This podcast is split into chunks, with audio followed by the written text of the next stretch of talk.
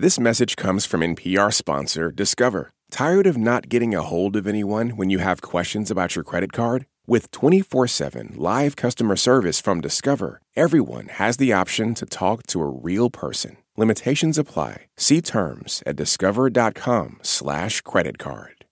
Angie Thomas came from one of the worst neighborhoods in Jackson, Mississippi all of us know about that one neighborhood, and every major city is known for all the wrong reasons, unfortunately, hmm. um, where you know you don't go there unless you have to go there.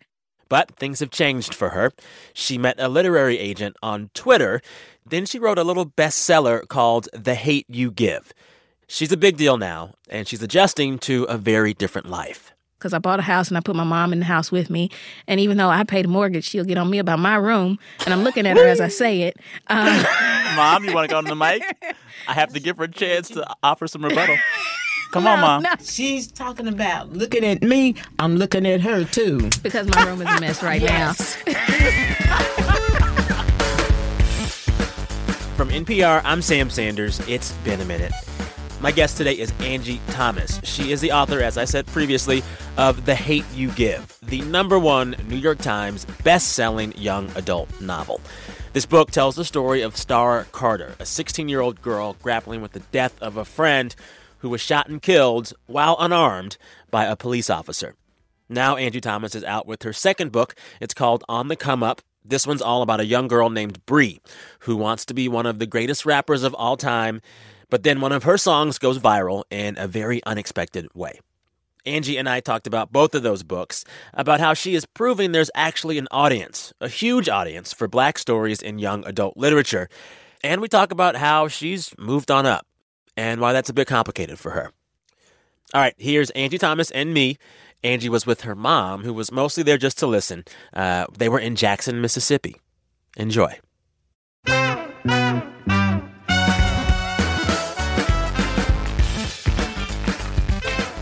You write these epic rap battle scenes in the book, and I haven't like been transported into the feel of a rap battle that expertly since like Eight Mile. it was really good, and I and Thank I kept you. thinking the whole time I was like. I bet you Angie Thomas has been in her own rap battle before. You must have been, right? That's all I kept thinking. Well, okay. Here's the thing. Um, first, I'm so happy you brought up the whole Eight Mile thing because that was like an influence on me when I was really? writing the book. In fact, I named um, the gym where they go to battle. I named it Jimmy's because that was the name of Eminem's character in Eight Mile. So that was like oh. my way of paying oh. homage to that. Yeah, that's such a good movie. that movie, like, I have mixed feelings about Eminem, but that mm-hmm. movie, but that movie still slaps.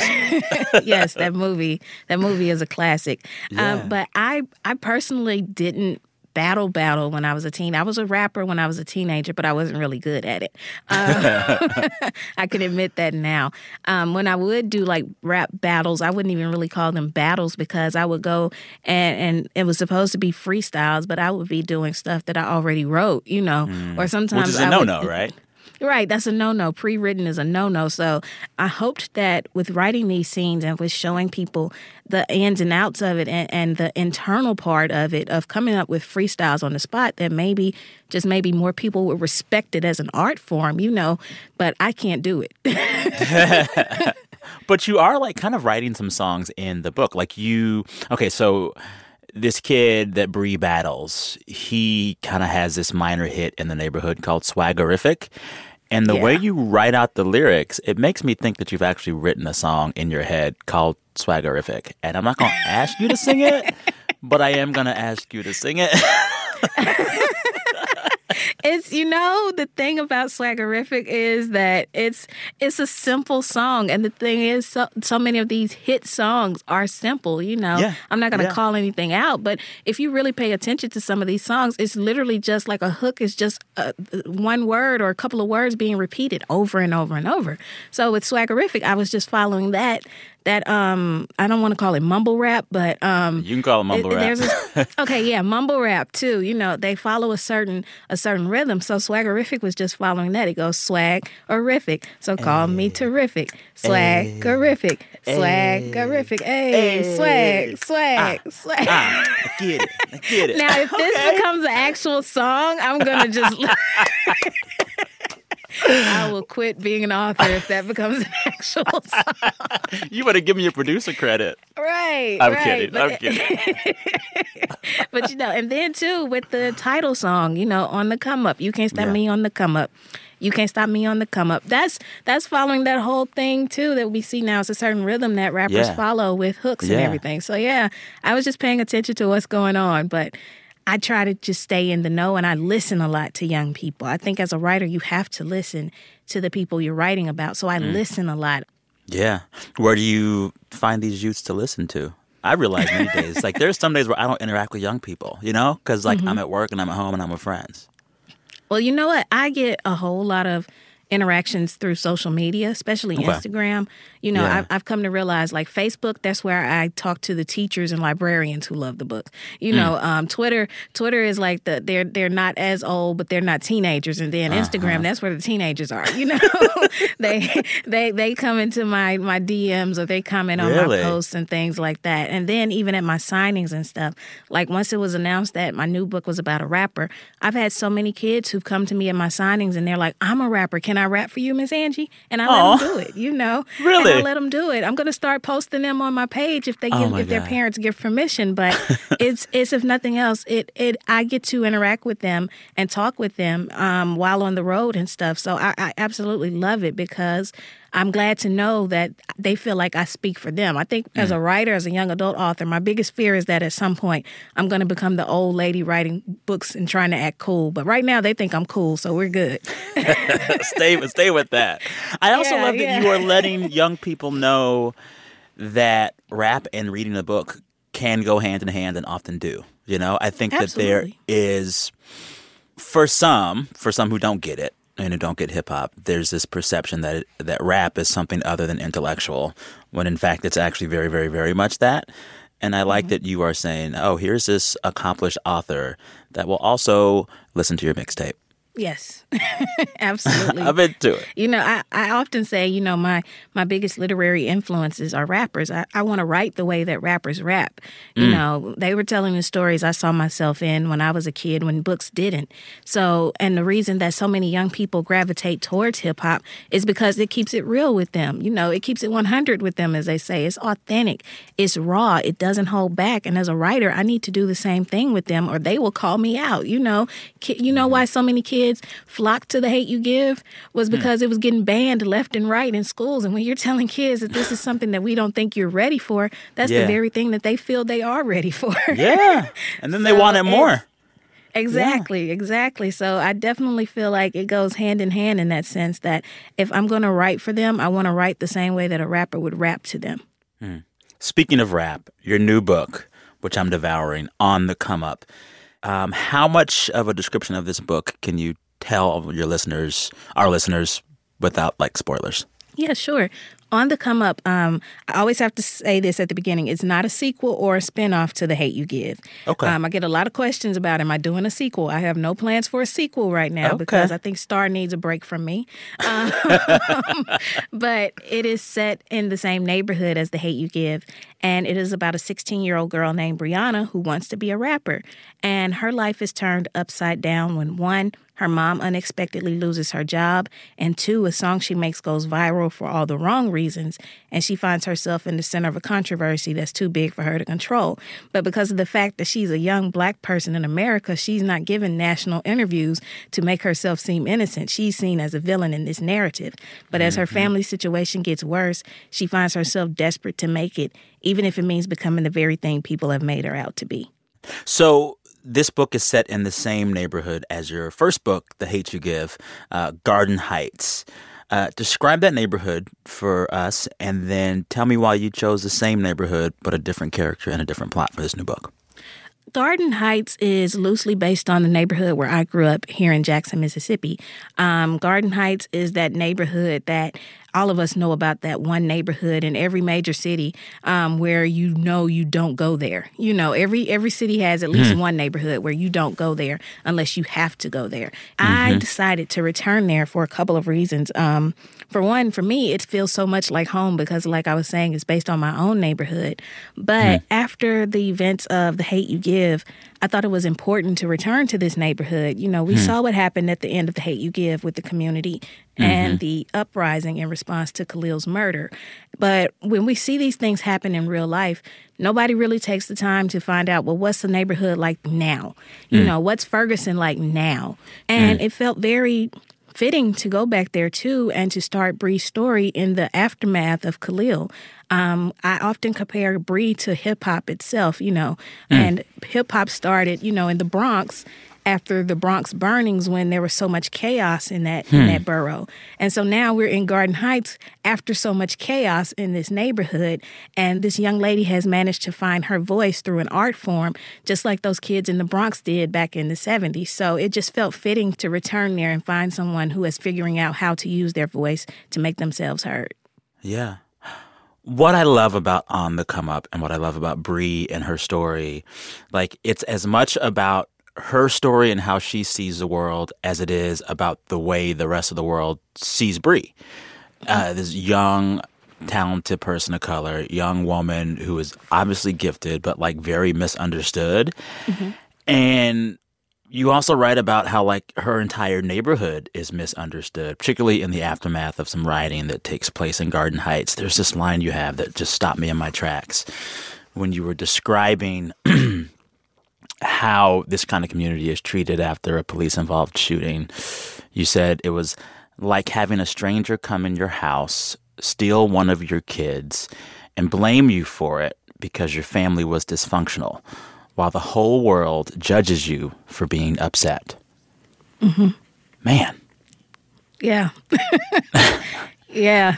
Do you feel yeah. that way about, I don't know, the news and things in the news tied to some of the stuff that you tackle you know, in this book and the previous one. Absolutely. Absolutely. You know, I think for so many of us, the frustrating part is that when these incidents happen, um, the blame immediately goes to the communities or to the families or even the victims themselves. You know, I think Trayvon Martin is blamed for his own death by more people than George Zimmerman is blamed for it. Oh, yeah. And and you wonder why is this? Why is it that particularly black people are always found at fault when we're really the victims in so many of these instances? So yeah, that line that that that comes from me myself, but I also hope that it makes people think about why is it that black people are never given the benefit of the doubt?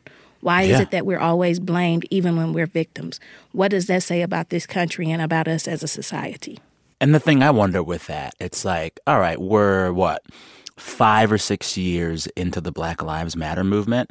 And there are mm-hmm. some days when I question if that movement has changed any of that sentiment that you just spoke of. Like, mm-hmm. is the way some people want to see black suffering has it been changed at all by all the protests, by all the marches, by all the movement? I don't know some days. Mm-hmm. You know? It's, it's hard it's, for me to say. Really? Yeah. Because it it's is. like it's I want to be me. encouraged, but I don't I don't know. Do you do you think it's getting better? You know, I think what's happening right now is that um, we're in such a time of turmoil that so many of these stories are being lost in the headlines. When you have, you know, political leaders who are serving fast food to football players, that becomes the headline, not the young black, mm. unarmed black person who was killed by a cop. That's no mm. longer the headlines now. People are we're people are distracted um, by shenanigans, you know. So, yeah. um, but then on the same at the same time, I'm seeing some changes. You know, I can say personally, I've seen changes. Um, I've had a chance to tour the world because of the hate you give, and I've talked to people around the world um, about the Black Lives Matter movement and things like that. And the fact that I had, you know, like a 90 year old white woman who came to me in tears at a signing and she told me she loves the book and she gets it now. That gives me hope. Mm. But on a large scale, it feels at times like as a society, we haven't made much, um, mm. we haven't made many changes. Mm. Yeah. You know, I was thinking a lot about how you want to position your work and your books in that push for change. I had the most interesting conversation with a white friend of mine who uh, had finished The Hate You Give probably a few months ago, and he knew that I was going to talk to him, was excited about it. And he said his big question as a white adult reading this book, he was like, Is Angie writing these books primarily for young black kids to better see themselves or for young white kids to better see a world they don't know? or is it somewhere in the middle? I mean, it, it's not. I mean, mm-hmm. it's not as simple as like, is this for black kids or for white kids? Question, but like, I wonder mm-hmm. how you navigate that because based on who you are as a kid reading this, it is a different experience, right? Absolutely. You know, and um, I often say that my priority um, my priority is those black kids. They don't get mm. enough books about themselves. Mm. You know, they don't they aren't given enough enough mirrors to see themselves. Um, Dr. Rudine Sims Bishops, who's a wonderful academic um, in children's literature, she says that books are either mirrors, windows, or sliding glass doors. And I think it's important for my books to be all three. Mm. Um, so I, I always think of those kids, especially in my old neighborhood, who say, I hate reading. And why do they say that? Because they rarely see themselves in books.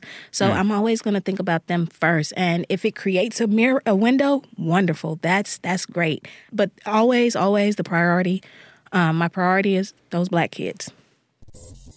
All right, time for a break. When we come back, I ask Angie how young is too young for kids to read her books.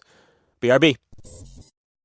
Support for this podcast and the following message come from Sierra Nevada Brewing Company. In 1980, with a few thousand dollars and used dairy equipment, Ken Grossman founded Sierra Nevada Brewing Company. Ken's award winning ales propelled him from home brewer to craft brewer. Today, Ken and his family still own 100% of the company, one of the most successful independent craft breweries in America. More at sierranevada.com.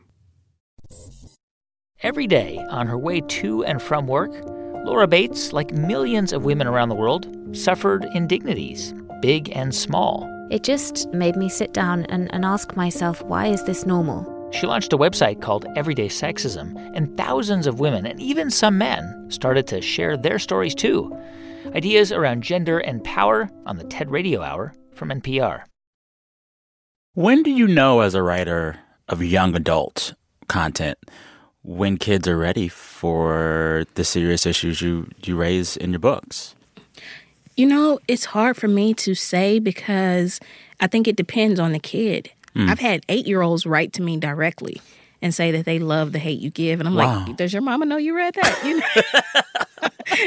you know? But he wrote me this letter and I got to respond to him. But he wrote me this letter and he said, I love your book and keep doing what you're doing. You're making a difference.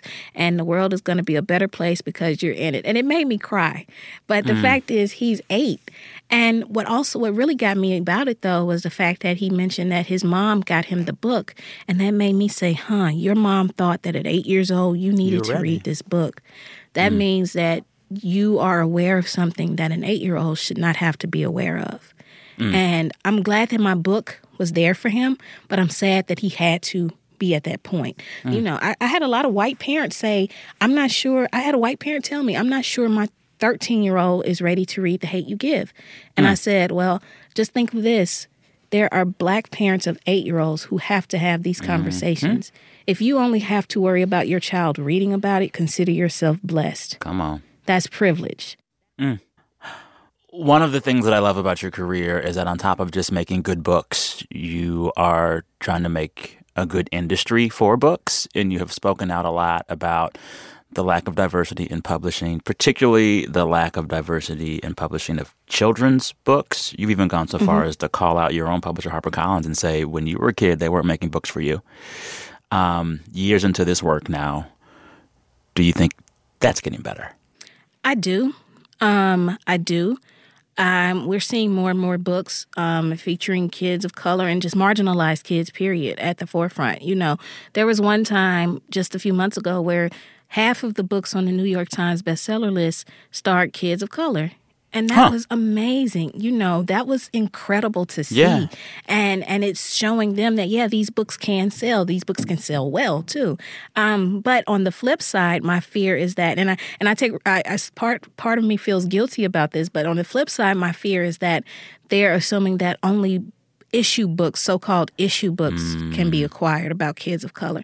You know, the hate you give and on the come up people are calling them important books and that's great. But let's also have can we get a twilight featuring black kids Come on. You know, can can we can we get romantic comedies featuring black kids, rom coms? Can we can we just have stories with them just being and just doing? Can we get even crappy books about black kids? Every book doesn't have to, you know, there are plenty of crappy books out there. Every book does not have to be stellar because it's about a kid of color or by a person of color. Yeah. So I'm seeing changes and I want to see more changes, but I really want to see more changes within publishing itself, within the offices themselves. And I'm thankful because my publisher is amazing. My editor, she's amazing. Balzer and Bray, they are one of the most diverse imprints out hmm. there, hmm. and I'm so proud of them and the work they're doing. Um, of the three of the big YA movies that came out last year, they um, published most of them. Really? And and and they were all about characters that you wouldn't see necessarily at the forefront, but they made us all. They put us all at the forefront. So this was Hate I You Give, and um, what else as far as movies? Um, Love Simon.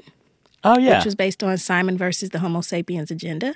Um, oh. Dumpling, which was based on the book oh. Dumpling, which was about a, a fat girl. And yeah. then um, there was the Miseducation of Cameron Post, which was about um, LGBTQIA kids. So they did mm-hmm. all of those books, and they all became amazing movies. Um, and so hits. they're showing, yeah. so they're showing publishing that diverse books should be given just as much attention as any other books, but also they're showing that there can be a wide a wide range of diverse books. So yeah. shout out to my publisher; they're doing shout it right. Out. It. They're going to love this interview. All right, time for one more break. When we come back, how Angie found her literary agent on Twitter while working as a church secretary in Jackson, Mississippi. BRB. This message comes from NPR sponsor Discover. Here's a familiar situation. You have a question about your credit card. You call the number for help and can't get a hold of anyone. If only you had a Discover card. With 24 7 US based live customer service from Discover, everyone has the option to talk to a real person anytime, day or night. Yep, you heard that right. A real person. Get the customer service you deserve with Discover. Limitations apply. See terms at discover.com/slash credit card. I'm Maria Hinojosa, and next time on Latino USA, we're joined by Gina Rodriguez, the award-winning actress and star of the show Jane the Virgin. She talks to us about how growing up in a Puerto Rican family in Chicago made her the performer she is today. And she talks about new projects like her upcoming film Miss Bala. That's next time on Latino USA. Another thing I love about your story is how it shows that like in terms of like diversifying publishing there also has to be a reconception of what the pipeline even looks like. I think that there is a very traditional path one goes about to get a book published and your story proved that you don't have to have that path. You found your agent on twitter? Yeah Tell folks yeah. that story. It's amazing. Yeah. Um, I was um, in the middle of finishing up my edits on The Hate You Give, and I was considering sending it out to literary agents. But like a few weeks earlier, a study had come out saying that that year alone, there were more books featuring animals and trucks as the main characters than black kids. Good God. And for me, I know. And for me, I was like, wait, what? First of all, what? And then knowing that I knowing that I have this book about this black girl, and not just a book about a black girl, but a book about that's inspired by the Black Lives Matter movement, mm-hmm. I immediately thought there is no way I have a shot. So I was actually at my job. Um, I worked at a church at the time, and I was on my lunch break, and I signed on Twitter and I saw that a literary agency was holding a question and answer session. Basically, um, aspiring writers could just ask publishing related questions and get a response. You know, there's so many things so many of us want to know, but we're so often afraid to ask. And here they were giving us a chance to ask, even if we sounded stupid. So mm-hmm. um, I just asked the question using the hashtag. I was like, um, are books that deal with sensitive issues a no no? And hmm. I wasn't even sure how to word it, but I was like, let's just put it like that. Okay. And so this agent, Brooks Sherman, he responded and he was like, what kind of issues? And hmm. I said, the, the Black Lives Matter movement. I have a young adult book dealing with that. And he said, I don't think that any topic is off topic in young adult books. It's all about how you approach it. Hmm. And I said, Well, I hope I did it right. and he said, Well, I'd actually like to read it. So the rest is history. I, yeah, I emailed it to him And he read it, loved it, and signed me.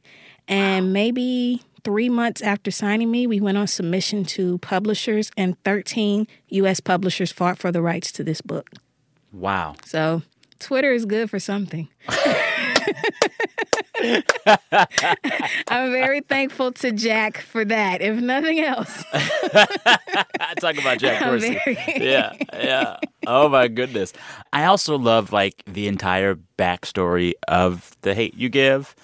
Like, mm-hmm. and I don't want to tell your story. I want you to tell it. But like, you started writing this book like in college at what is it, Belhaven University? Yeah, Belhaven University is a liberal arts school here in Jackson, Mississippi. Um, I was in the creative writing program. I was actually the first black student to graduate from the creative writing program. Wow. And that's really just because the program was young. Um, mm-hmm. Um, I think I was part of the third or fourth graduating class, but still, I was the first black student. But then huh. that also meant I was the only black student a lot of times. Uh. So, like when stuff like slavery got discussed, everybody looked at me as if I was you. there. you know, you're like, I'm not but, Harriet. yeah, but I often found myself being two different people in two very different worlds. I still lived in my old neighborhood, and although it was like ten minutes away from Belhaven, it was an entirely different world.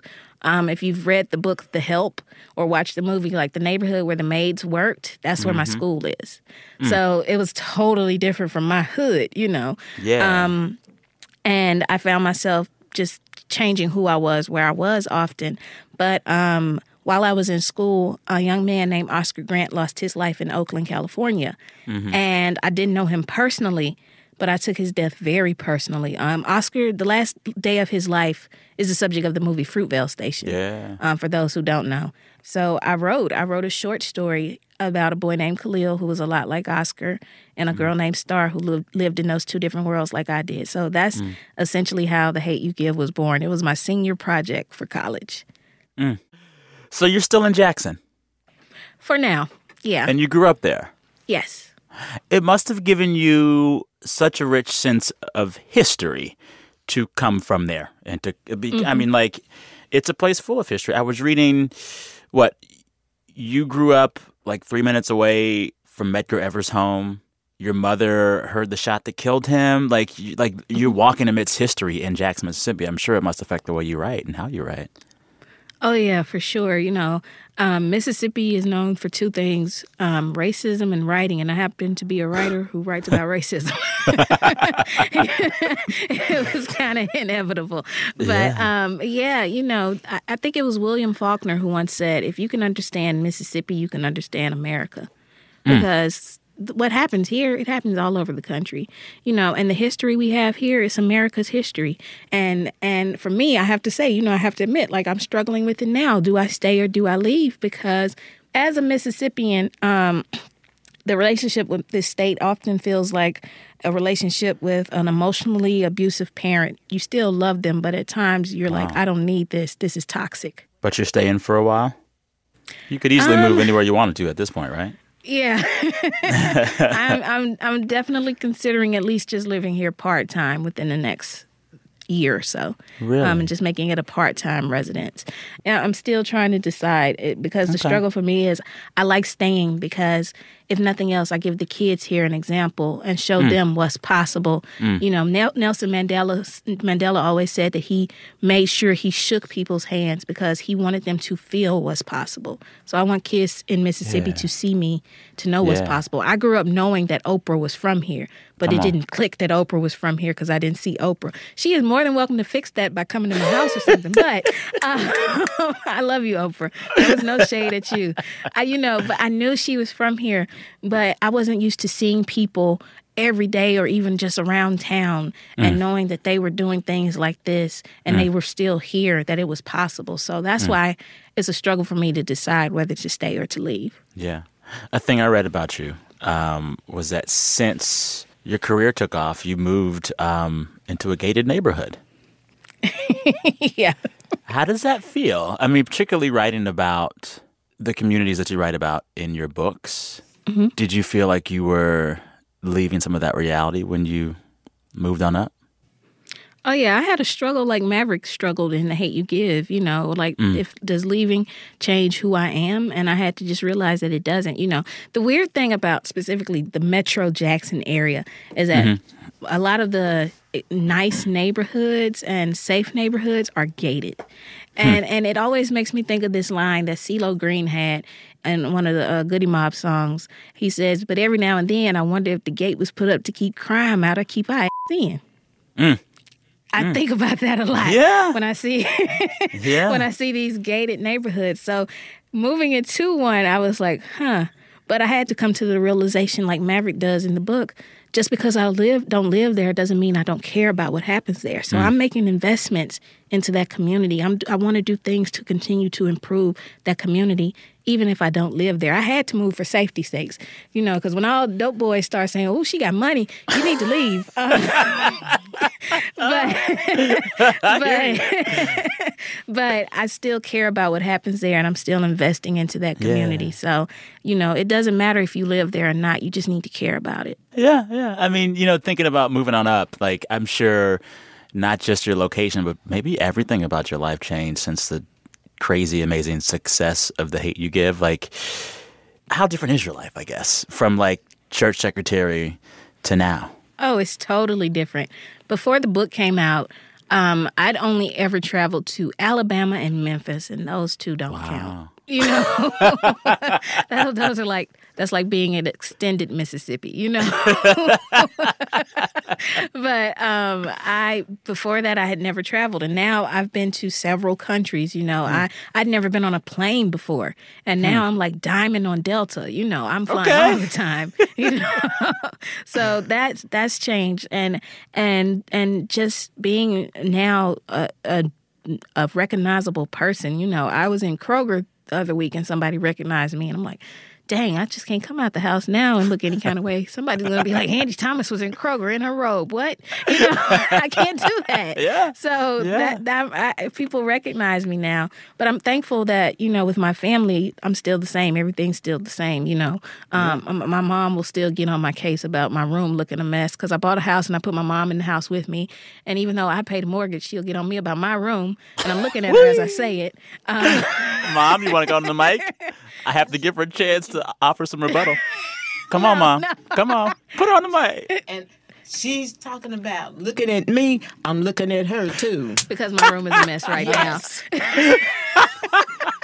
I love it. Do you promise right now, Miss Thomas, to clean your room after this interview? I will clean my room when I get home. Yes, she will. See, see, that's what I mean.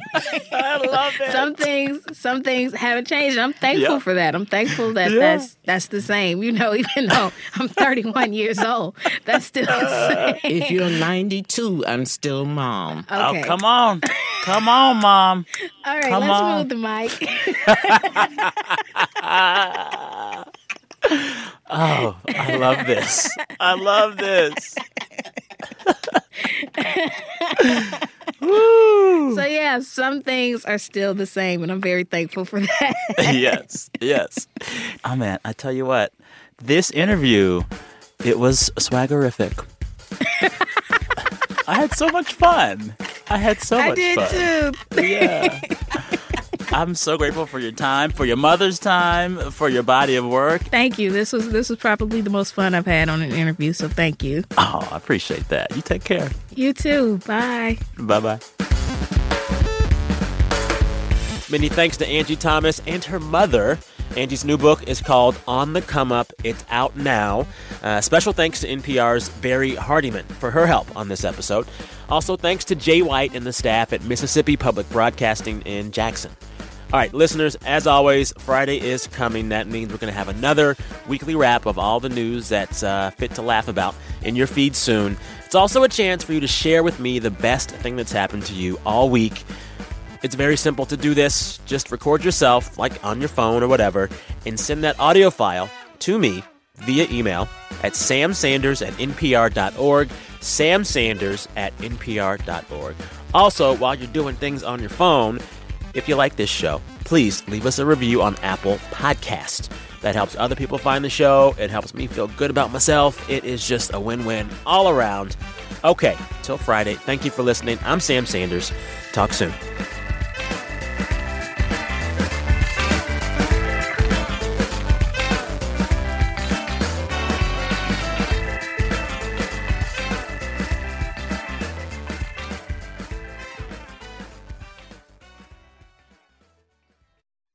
This message comes from NPR sponsor Shopify, the global commerce platform that helps you sell and show up exactly the way you want to. Customize your online store to your style. Sign up for a $1 per month trial period at shopify.com/npr. This message is brought to you by NPR sponsor Leesa in collaboration with West Elm. Discover the new natural hybrid mattress, expertly crafted from natural latex and certified safe foams, designed with your health and the planet in mind. Visit leesa.com to learn more. This message comes from the Run Through with Vogue. Listen as designers, Vogue editors, and industry icons like Erykah Badu and Florence Pugh have in depth conversations about fashion and culture. New episodes are released each Thursday wherever you get your podcasts.